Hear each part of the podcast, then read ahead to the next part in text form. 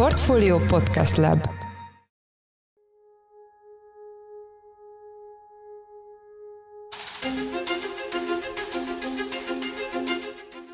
Mindenkit üdvözlünk, ez az Alapvetés, a Portfólió és az Agrárszektor élelmiszerpiaci és agrárszakmai podcastjének külön kiadása. Én Orosz Márton vagyok, a Portfólió Podcast Lab munkatársa. Az év egyik vezető híre volt az inflációs pálya kontextusában, hogy milyen radikális mértékben drágultak hazánkban az élelmiszerek egy év alatt. A legfrissebb novemberi adatok szerint a Központi Statisztikai Hivatal metodológiája alapján 44%-kal, a jegybank számítása alapján pedig 49%-kal kell többet fizetni az élelmiszerekért most, mint 12 hónappal ezelőtt. Ezért arra gondoltunk, hogy készítünk egy adást, amely kifejezetten erről a témáról szól, a hazai agrárium csúcsvezetőinek bevonásával. A mai műsorban Éder Tamást, a Felelős Élelmiszergyártók Szövetségének elnökét, Szabó Ákost, a Baromfi piac meghatározó szereplőinek számító tranzitcsoport vezérigazgatóját, valamint Makai Szabolcsot, az egyik legnagyobb magyar agrárpiaci cég, a Talentis Agro vezérigazgatóját kérdeztük a témában. Az interjúkat Nagy Bálint, a portfólió csoporthoz tartozó agrárszektor lapigazgatója készítette november 30-án a Portfólió Portfólió Agrárszektor 2022 konferencián Siófokon.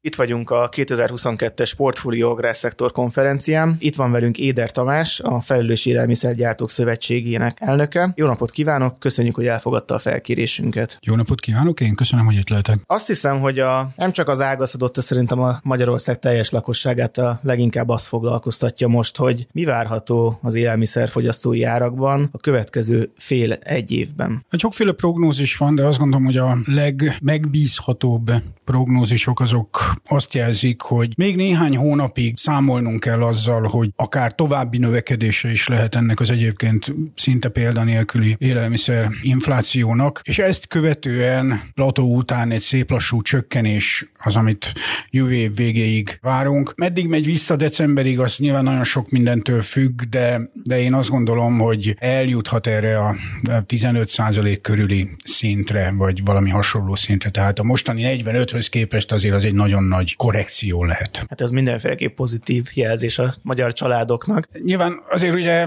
ebben az is benne van, hogy a, a bázis hatás addigra egészen más lesz, tehát az, ami az idén végbe ment, a második fél évben különösen, az jövő év második fél évében már bázisként fog működni. Ebből adódóan egy magas szinten történő további emelkedés sem számít már olyan brutálisnak, mint ami az elmúlt fél évben végben ment. Azért hozzá kell tennünk, hogy ennek az optimista forgatókönyvnek vannak feltételei. Az egyik az az, hogy nem eszkalálódik tovább a orosz-ukrán háború, és ebből adódóan az a mezőgazdasági termény mennyiség, ami részben Oroszországból, másrészt Ukrajnából jövőre bejöhet a világpiacra, az be fog jönni. Nyilván senki nem gondolja azt, hogy a békeidőknek megfelelő szintű mennyiség jön be, hiszen tudjuk, hogy kevesebbet vetettek az ukránok, tudjuk, hogy szignifikánsan alacsonyabb input felhasználás lesz, tehát egészen biztos, hogy még ha holnap befejeznék a háborút, akkor is alacsonyabb mennyiséggel kellene számolnunk, és ez azért alapvetően határozza meg az élelmiszerinflációt.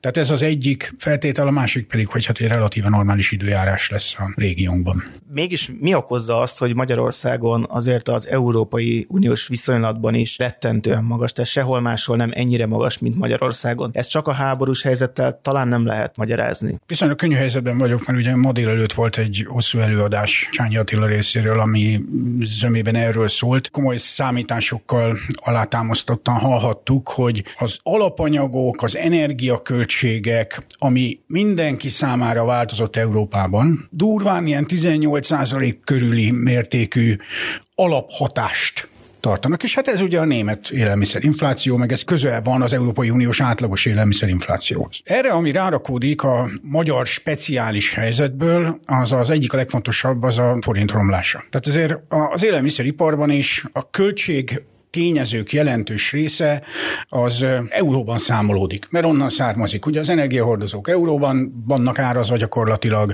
a csomagolóanyagokat, a gépeket, alkatrészeket, egyéb dolgokat szintén úgy vásárolunk, hogy annak a végén euró kitettség vagy dollár kitettség van. Nem beszélve arról, hogy a mezőgazdasági termények ára az a legtöbb esetben valamiféle európai piaci árhoz kötődik. De legszebb példája ennek a sertés.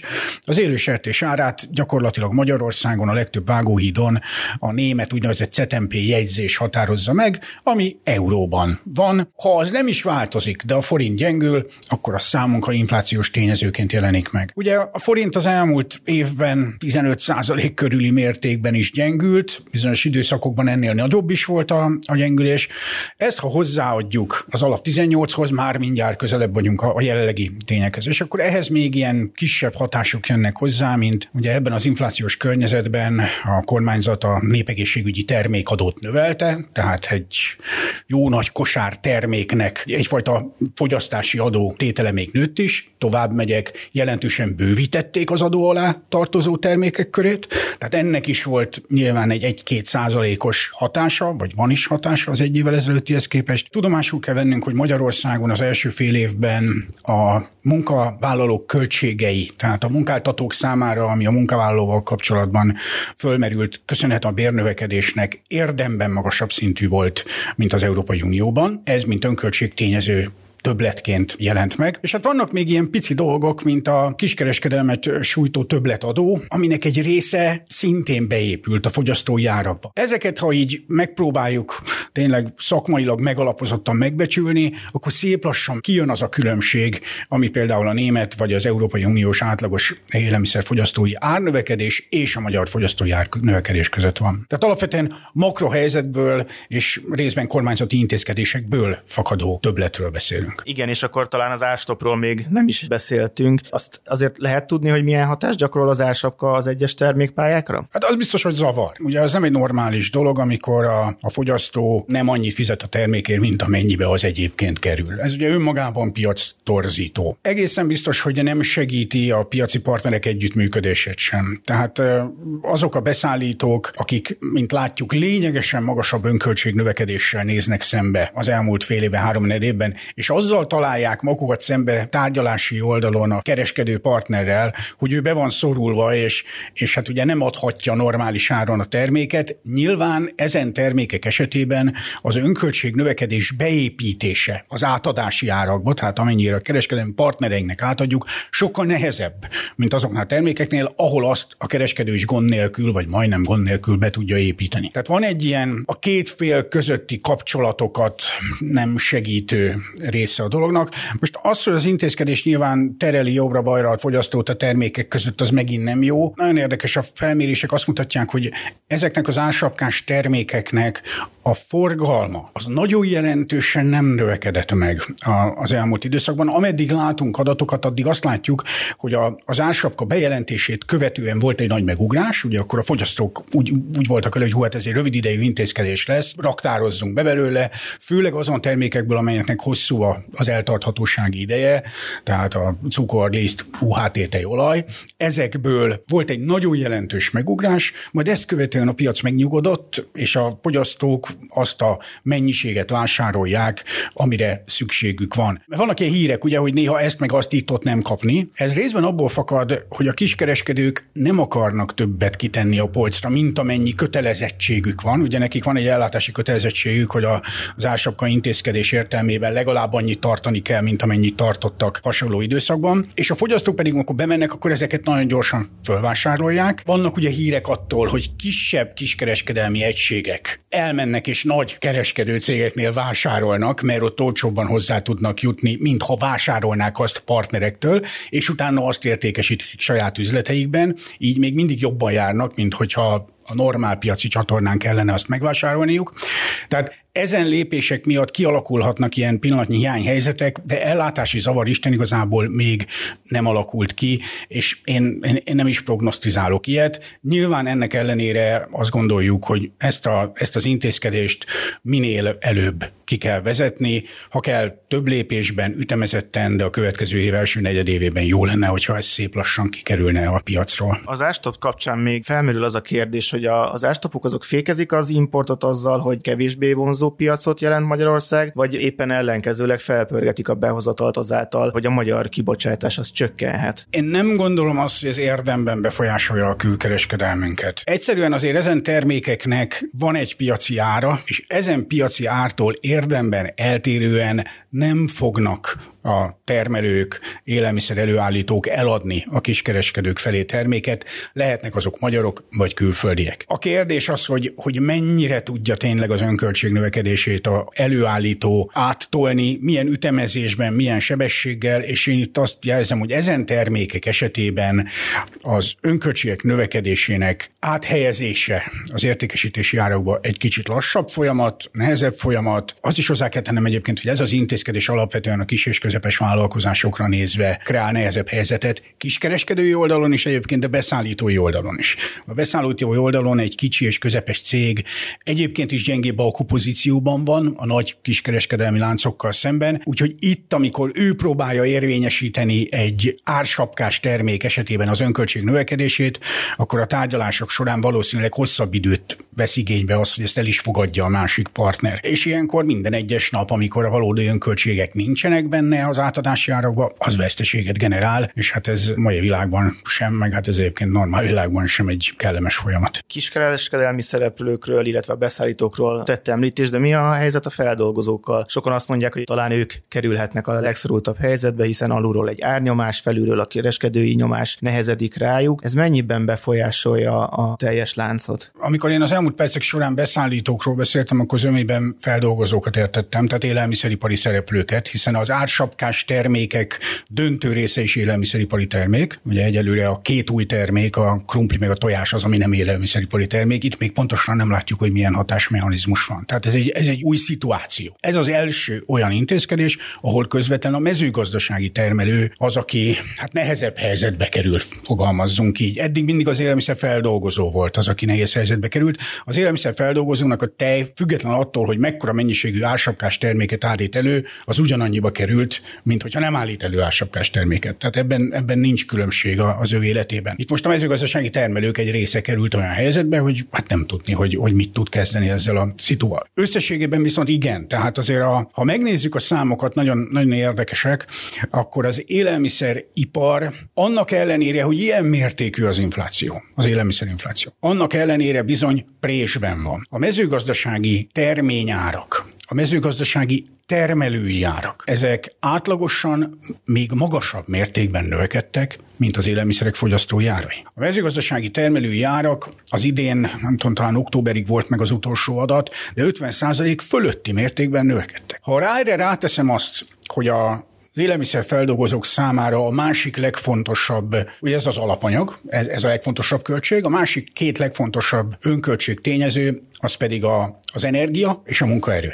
Most az energiáról mindenki tudja, hogy, hogy mi a helyzet, itt többszöröződésről van szó nagyon sok esetben, és hát a munkaerőről is beszéltünk pár szót, hogy Magyarországon köszönhetően a munkavállalók számára kedvező munkapiaci körülmények miatt nagyon jelentős béremelkedés ment végbe, ami nagyon örömteli. Társadalmilag ez nyilván egy nagyon fontos, pozitív dolog, de ez az élelmiszeripar szempontjából, ugyanúgy, mint minden más vállalkozás szempontjából, egy költségtényező. Tehát a legfontosabb önköltség tényezők drasztikusan emelkedtek, beleértve a mezőgazdasági terményeket is.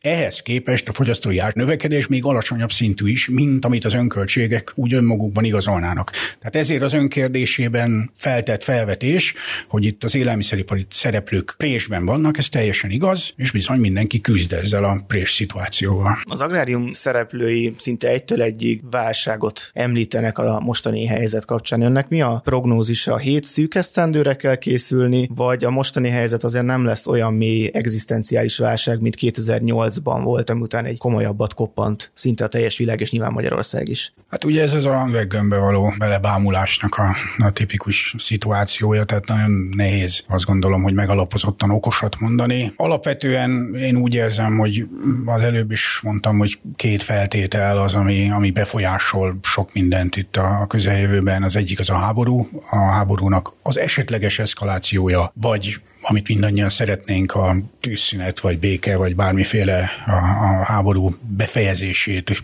egy reális közelségben hozó lépés. A másik pedig alapvetően az a makrogazdasági környezet, ami Magyarországon kialakult, tehát az, az ikerdeficit, a költségvetési hiány, most már ugye a fizetési mérlegünkkel kapcsolatos problémák. Tehát, hogyha ezeken sikerül úrá lenni, megérkezik a várva várt Európai Uniós pénz, vagy legalább annak ígérete, és így a, a makromutatók azok elkezdenek abba az irányba mozogni, hogy mindenki elhiszi, hogy visszatérünk valami normálisabb kerékvágásba. Ennek a két feltételnek a teljesülés esetén azt gondolom, hogy egyértelműen pozitív jövőképünk lehet. Bocsánat, még egy dolgot hozzá kell tenni, hogy feltételezzük azt, hogy nem lesz még egyszer, vagy a közeljövőben nem lesz azonnal olyan időjárás, mint volt az előző évben. Tehát hogy ez az asszály, ami volt ebben a szezonban, ez az asszály nem ismétlődik meg jövőre. Tudjuk jól, hogy meg fog ismétlődni időről időre, de bízunk hogy nem minden évben. Na, tehát ezen három feltételen nagyon sok eh, áll vagy bukik. Én szeretek józan optimista lenni, én abban reménykedek, hogy itt a legnehezebb időszak már mögöttünk van. Még akkor is, hogyha a háború tovább tart, azért egyfajta adaptáció a gazdasági szereplők egy jelentős részében már megtörtént, vagy dolgoznak rajta. Mindenki keresi a, a megoldást a magasabb energiaárakra való reakcióra. Tehát adaptálódik a rendszer a változó körülményekhez, úgyhogy abban bízom tényleg, hogy, hogy a, a nehezén túl vagyunk. Még lehet, hogy néhány hónapig fönn vagyunk a tetőn, a platón a legkritikusabb dolgok területén, de talán utána elindul egyfajta normalizálódás. Növénytermesztésünk, hogyha viszonylag jó év lesz, akkor hozhat többletet. Valószínűleg ennek eredményeként ott az árak egy kicsit csökkenhetnek, ami a növénytermesztők nem jó, de a teljes termékpálya többi szereplőjének és a fogyasztónak jó. És összességében, hogyha a növénytermesztőnek egy hektáron több terem, de kevesebbet kap egy tonnáért, akkor még mindig lehet, hogy jobban jön ki. Tehát én ilyen szempontból szeretek egyébként optimista lenni, mert máskülönben embernek furcsa gondolatai vannak arra, hogy mit csináljon holnap. Tehát bízzunk abban, hogy ezek a feltételek abba az irányba mozognak el, hogy a jövő év az jobb legyen a szereplők nagy többsége számára. De vannak bennem félelmek. Köszönöm a beszélgetést. Az elmúlt bő 10 percben Éder Tamás, a Felelős Élelmiszergyártók Szövetségének elnöke volt velünk. Én köszönöm szépen. Továbbra is itt vagyunk a 2022-es Portfólió Agrárszektor konferencián. Itt van velünk Szabó Ákos, a Transit csoport vezérigazgatója. Jó napot kívánok, köszönjük, hogy elfogadta a felkérésünket. Üdvözlöm, köszönöm a meghívást. Számos téma előkerült már a konferencián, és azért jó sok kihívással küzd az ágazat. Az első kérdésem az lenne, hogy mit gondol, mennyiben tehető felelőssé az élelmiszer drágulásért az inputanyagok áremelkedése, az energia drágulása, illetve egyéb tényezők, teszem azt az asszály. Igen, minden konferencia jól szokott sikerülni szerencsére az elmúlt hét évben. Talán ez egyik legizgalmasabb, mert ennyi probléma még mezőgazdasági élelmiszeripari ágazat soha nem küzdött. Amit felsorolt, az mindegyik felelőssé tehető. Talán egy elemet még azért kiemelnék, ami hiányzik ebből a listából, az pedig az árfolyam, ugye a forint gyengülés, ami ha bár a mezőgazdaságban ugye nagyon sok minden saját magunk termelünk meg, lásd a takarmányt, de mégis azért nagyon sok input anyagra van szükségünk, amit importból szerzünk be, és ez a gyenge forint ez kihatással van természetesen. Akár az energiárakra, hisz a legtöbb cég már sajnos ugye euróba fizetés, euróba tudja fixálni az energiárakat, akár a földgáz, akár a villamos energiárát, és természetesen, hogyha gyengül a forint 10-15 százalékot, akkor ez egy kvázi áremelkedésnek, költségemelkedésnek felel meg. Illetve mondjuk a takarmány alapanyagok, a gabona esetében erősíti az export exportot, amennyibe gyenge a forint is, ugye magas a forint-euró árfolyam, illetve nehezíti az importot is, vagy versenyképtelené teszi az importot is. Melyiket tenni az első helyre? A mi esetünkben a baromfi ágazatban egyértelműen a vertikum szinten a takarmány eldrágulás, tehát az asszály okozta a legnagyobb problémát, és a legnagyobb részbe ez felelős az áremelkedésért. Itt az előző panelbeszélgetésen felmerült, hogy a, az öntözés helyzetét azt mi hamarabb orvosolni kellene, bár ez nem egy könnyen megléphető történet, már réges-régen el vagyunk késve, ezt ugye Elder János fogalmazta meg mit láttok e tekintetben? Ugye mi a növénytermesztésben nem vagyunk olyan mélységében érintve, a cégünk ugye ezzel a divízióval nem foglalkozik, nincsenek szántóföldjeink, de azt mi is látjuk még érintett, de külső szereplőként, hogy talán már nem is az utolsó perc vagyunk, hanem utolsó perc után 10 perccel. Tényleg azonnal forrásokat kell biztosítani az öntözéses beruházásokhoz, és a lehető leghamarabb javítani kell a helyzetet. Evezünk át egy kicsit az élelmiszer drágulásra. Mit láttok, túl vagyunk már a nehezén, lezajlott már a drágulásnak a nagy része, vagy még számíthatnak mind a fogyasztók, nyilván mint a teljes értékpálya. Drágulást ugye a költségek növekedésével szoktuk magyarázni, de azért nagyon nagy hatással van az árakra, ugye a kereslet kínálat egyensúlya is. Én úgy gondolom, hogy nem is a nehezén, de a nagyján azért vagyunk túl. Egyik oka az, hogy a keresleten most már egyértelműen meglátszik ugye a magas élelmiszer ár, és ez egy erős gátja a további áremelkedésnek. Előfordulhat az a szerencsétlen helyzet, ami természetesen hosszú távon, meg rövid távon is nagyon nagy probléma lesz a termelőknek, ha a költségek még tovább növekednek, de már az árakat nem lehet emelni, mert egyszerűen a kereslet olyan mértékű visszaesik, és egy olyan egyensúlytalan állapotba kerül a piac, nincs lehetőség a költségeket érvényesíteni az átadói árakba. Ezt látjuk ugye a sertéses téve például. Ez a veszély most már fennáll a baromfi termékeknél is. Ez fogja drasztikusan lelassítani a drágulást, vagy akár megállítani, és utána pedig ugye akár egy átcsökkenő pályára állítani. Részt vettél egy kerekasztal beszélgetésben, aminek az volt a címe, hogy válság a baromfi szektorban. Te is így látod, ez, ez egy direkt cím volt, de ez helytálló válságban? Én úgy gondolom, hogy a válság az természetesen az mindig azt jelenti, hogy olyan komoly problémákkal vagy feladatokkal kell megküzdeni, amire esetleg adott pillanatban nem látjuk a megoldást, vagy olyan külső tényezők, amire nincs ráhatásunk, hatnak az ágazatunkra. Ha itt tekintünk rá, akkor már válságban van a baromfi 3-4 éve, hiszen a madárinfluenza, a Covid kereslet hatása, az energiáraknak is végül egy nagy általános inflációs hatásnak köszönhetően elég régóta válságban az ágazat, de sok ágazat elmondhatja magáról, de a válság azért lehetőség is a megújulásra. Ha jó válaszokat ad az ágazat, és tud javítani a hatékonyságán, akkor az hosszú távon még kedvező is lehet. Mik lennének ezek a jó válaszok? Fokozottabb integráció, energetikai hatékonysági beruházások, mint azt említetted is, esetleg az exportpiacok felé való intenzívebb fordulás? Mind együttesen és külön-külön is. Ugye ebből azért a beruházás, ugye a hatékonyságjavító, akár az energetikában, bármilyen más tevékenységben a hatékonyságjavító beruházások nagyon fontosak, és talán most erre kell koncentrálni az elkövetkező években, hogy ne volumen növeljünk, hanem hatékonyságot javítsunk, és ott legyen csak növelés, ahol megköveteli ugye a méret hatékonyság. De ez nagyon nehéz ugye a jelenlegi finanszírozási környezetben, hisz nem voltak felkészülve a vállalatok ilyen kamatkörnyezetre, ilyen mértékű kamatköltségekre, vagy finanszírozási költségekre. Az exportpiac az mindig is jó lehetőség. A mi célunk is a víziszányassal többségében exportpiacokra dolgozik, de azért azt el kell mondanom, az egy nagyon nehéz szakma exportálni, hisz ott nincs meg a hazai piacnak az a láthatatlan védelme, hogy azért a fogyasztók ugye preferálják mindenhol. Ez jellemzően Európa Európában, minden országban a hazai terméket, amikor meg exportálunk, akkor már ugye külső beszállítók, vagy idegen ország beszállító, ami mindig versenyhátrány. Tehát ott nagyon-nagyon fontos, hogy hatékonyak és versenyképesek legyünk, és tudjunk ne csak a ottani regionális termelőkkel, hanem más exportőr országokkal is versenyezni, de ez mindenképpen, főleg egy ilyen árfolyam környezetben, egy ilyen forint esetén az export mindenképpen megoldás lehet. Én úgy gondolom, az export amúgy szükséges, de nem elégséges a probléma kezelésére, hiszen, ahogy mondtam, nagyon sok költségünk most már az euróhoz, vagy más devizához kötődik, ezért fontos minden vállalat számára, hogy legyen exporttevékenység, ezáltal devizat bevétele, amivel ugye tudjuk csökkenteni az árfolyam ingadozásnak a kockázatát. Integráció az már egy komplexebb kérdés, tehát Magyarország azért azt be kell vallanunk, hogy egy nagyon jó körülmények között lévő, nagyon jó adottságokkal rendelkező ország a mezőgazdaság élelmiszeriparhoz, de kicsi. Mind területileg, mind lakosság szempontjából ugye kis országnak számítunk a világba.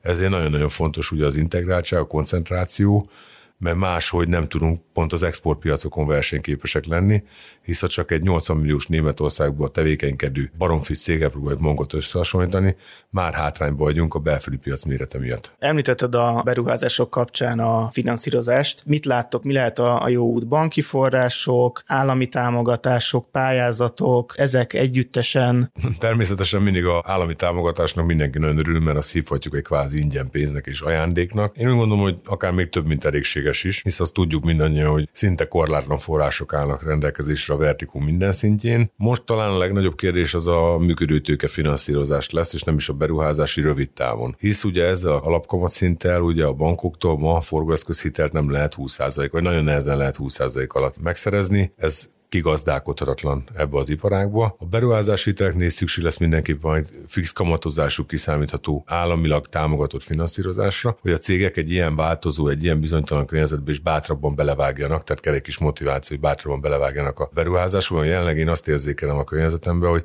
mindenki talán már túlon túl is óvatos, hisz olyan változékony, olyan bizonytalan gazdasági és politikai környezetbe kell működnünk, ahol sokkal jobban meggondolnak egy beruházást, ami nem biztos, hogy baj hosszú távon. De akkor ez fékezi is a beruházási terveket. Retentően, és még a mi ágazatunk szerencsés helyzetben, mert ugye a kormánypolitika, a mezőgazdasági élelmiszeripar támogatása, rengeteg támogatási forrásá rendelkezés, még, de még így is visszaesett a beruházási kedv. Egy ördögi körnek tűnik, hiszen finanszírozást kell szerezni, mert akkor tudunk fejlődni, de viszont kevésbé elérhetőek ezek. Hát a nem is ördögi kör, de igen, egy kritikus időszak alatt vagyunk, és én a kollégáimnak szoktam mondani, hogy az elkövetkező két év döntése talán a következő húsz évünket fogják meghatározni. Tehát igen, egy kulcs momentumhoz jutottunk el mostanán az ágazatba, de úgy gondolom, ebből ki lehet törni. Számos módja van, külső finanszírozás bevonásának nem csak a bankhitel, ugye a közös vállalatok létrehozása, és ezek lehetnek alternatívák, hogyha valamelyik cég forrás hiányos. Kell tartania arról a magyar piac szereplőinek, hogy ezek miatt a külföldi beszállítók adott esetben piacot nyernek Magyarországon? Mindig, hisz lehet, hogy egy kisebb ország vagyunk, de mégis mindenki, ahol keresi a lehetőséget. Főleg, hogyha egy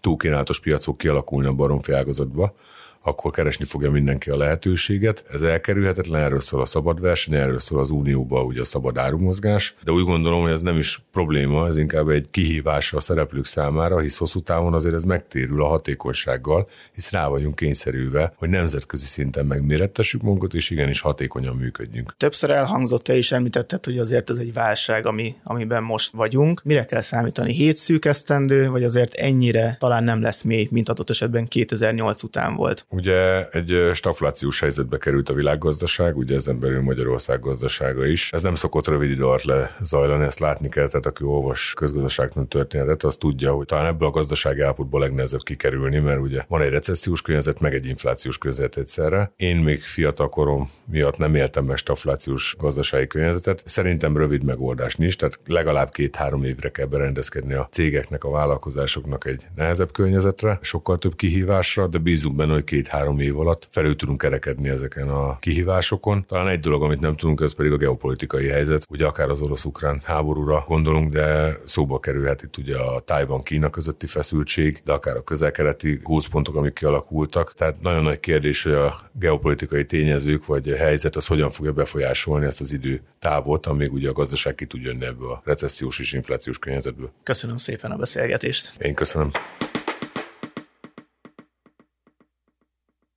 Továbbra is itt vagyunk a 2022-es Portfolio Agrárszektor konferencián. Itt van velünk Makai Szabolcs, a Talentis Agro ZRT vezérigazgatója. Jó napot kívánok, köszönjük, hogy elfogadta a felkérésünket. Köszönöm szépen, jó napot kívánok. Számos előadást hallottunk már a konferencián, és több panelbeszélgetésben is elhangzott, hogy azért komoly kihívásokkal találkozott az idei évben a, az agrárszektor. De elsőként az érdekelne, hogy hogy látja, milyen éve volt a Talentis Agrónak, milyen lesz az üzleti év. Én azt mondhatnám, hogy jó évünk lesz, és az üzleti év is jó lesz. Ha most, hogyha ez a beszélgetés mondjuk egy fél évvel ezelőtt készül, hiszen ottan már egyébként interjút másnak is, és akkor azt kell mondjam, hogy teljesen más mondtam, de lehet, hogyha egy hónappal később készül, akkor megint más mondok. Annyira változik a környezet, hogy nehéz kiszámítani. Tehát az üzleti terveket azt most be lehetett dobni a kukába az idei évbe. Senki nem gondolta volna, hogy a szarvasmorha ágazat lesz a Tánti Szagolónak a, a vezérágazata, és nem a növénytermesztés. Most megnézzük a statisztikákat, körülbelül azt jelenti, hogy mondjuk egy kibocsátásnak a 60% a növénytermesztés, a maradék állattenyésztés, így leegyszerűsítve két ágazatra.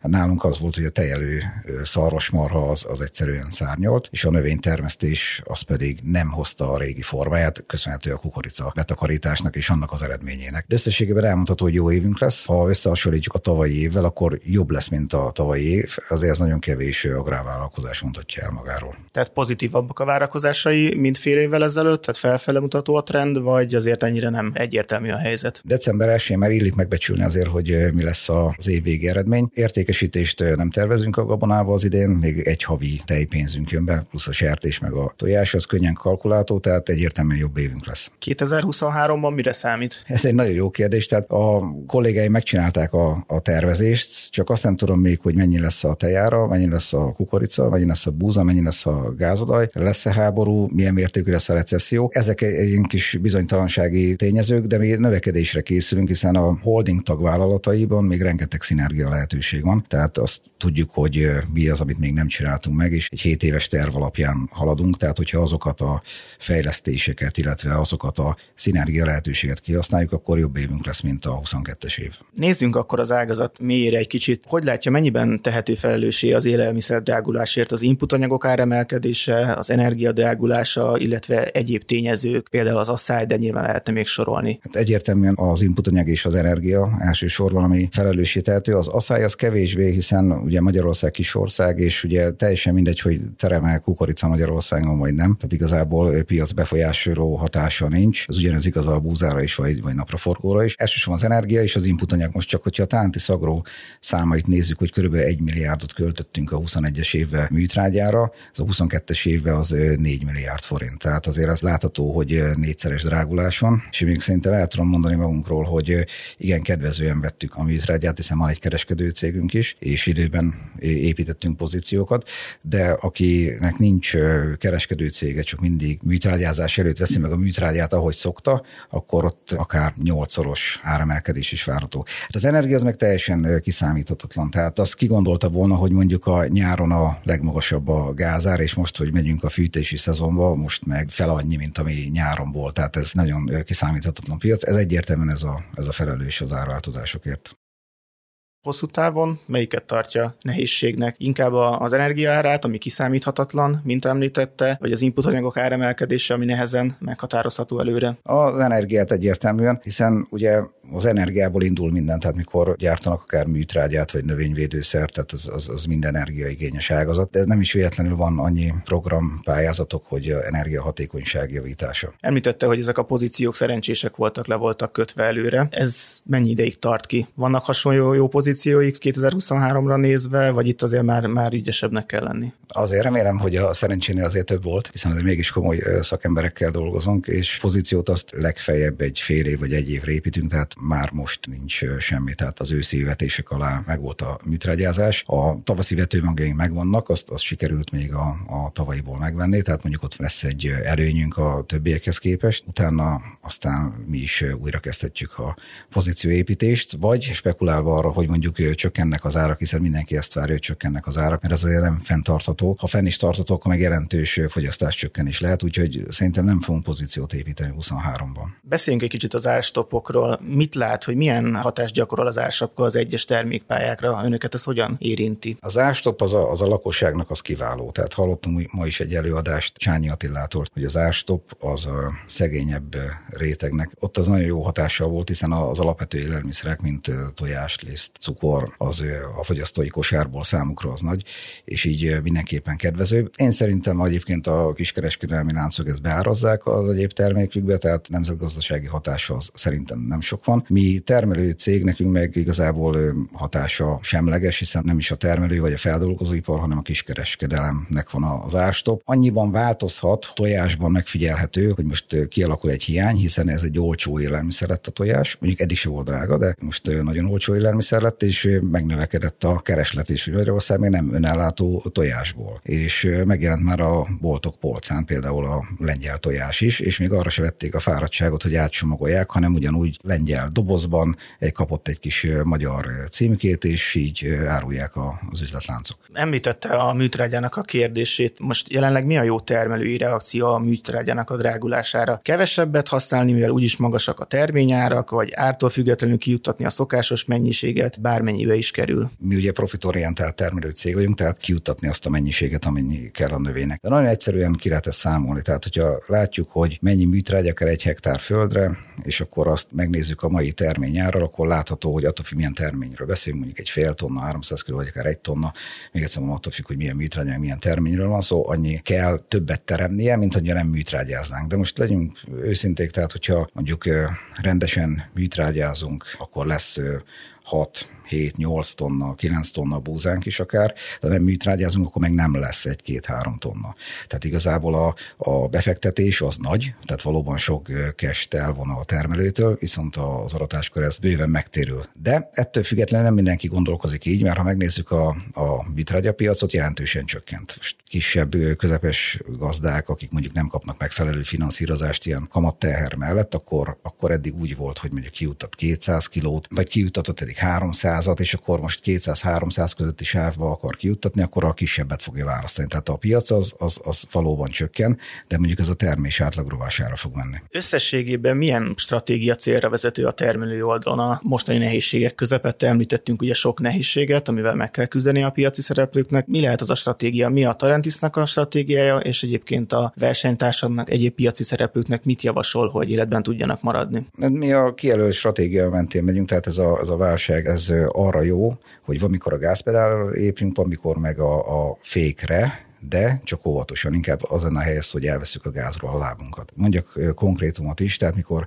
beruházásokról beszélünk, és mondjuk beszélünk egy állattartó telepnek a korszerűsítéséről, ha mondjuk ez egy új építése, akkor felvesszük a gázról a lábunkat egy kicsit, hiszen ilyen kamat környezet mellett az állattartásnak a jövedelmzősége úgyse olyan nagy, akkor így egy ilyen 16%-os kamat környezetben, tehát majdnem duplájára változik a megtérülés, tehát pont akkor térül nem, amikor az összes eszköz ki kell belőle dobni.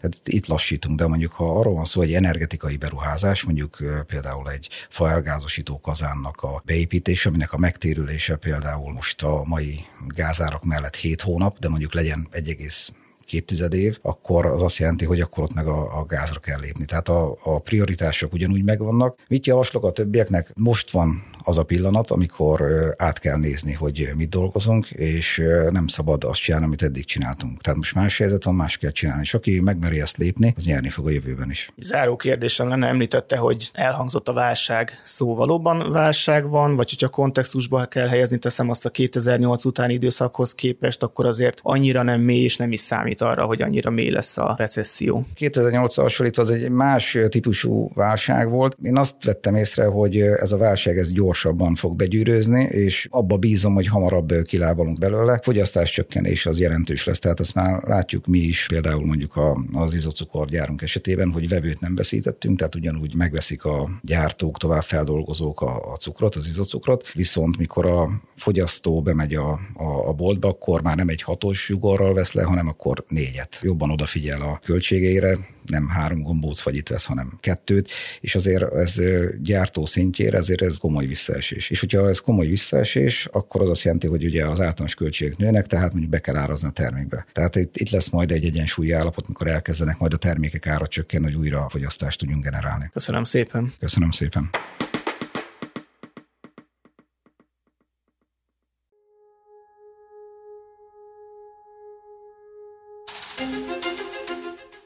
Ez volt már az alapvetés, a portfólió és az agrárszektor élelmiszerpiaci és agrárszakmai podcastjének külön kiadása. A mai adás elkészítésében részt vett Báhidi Bálint, Gomkötő Emma és Nagy Bálint, a szerkesztő pedig én Orosz Márton voltam. Mindenkinek minden jót kívánunk, sziasztok, viszont hallásra!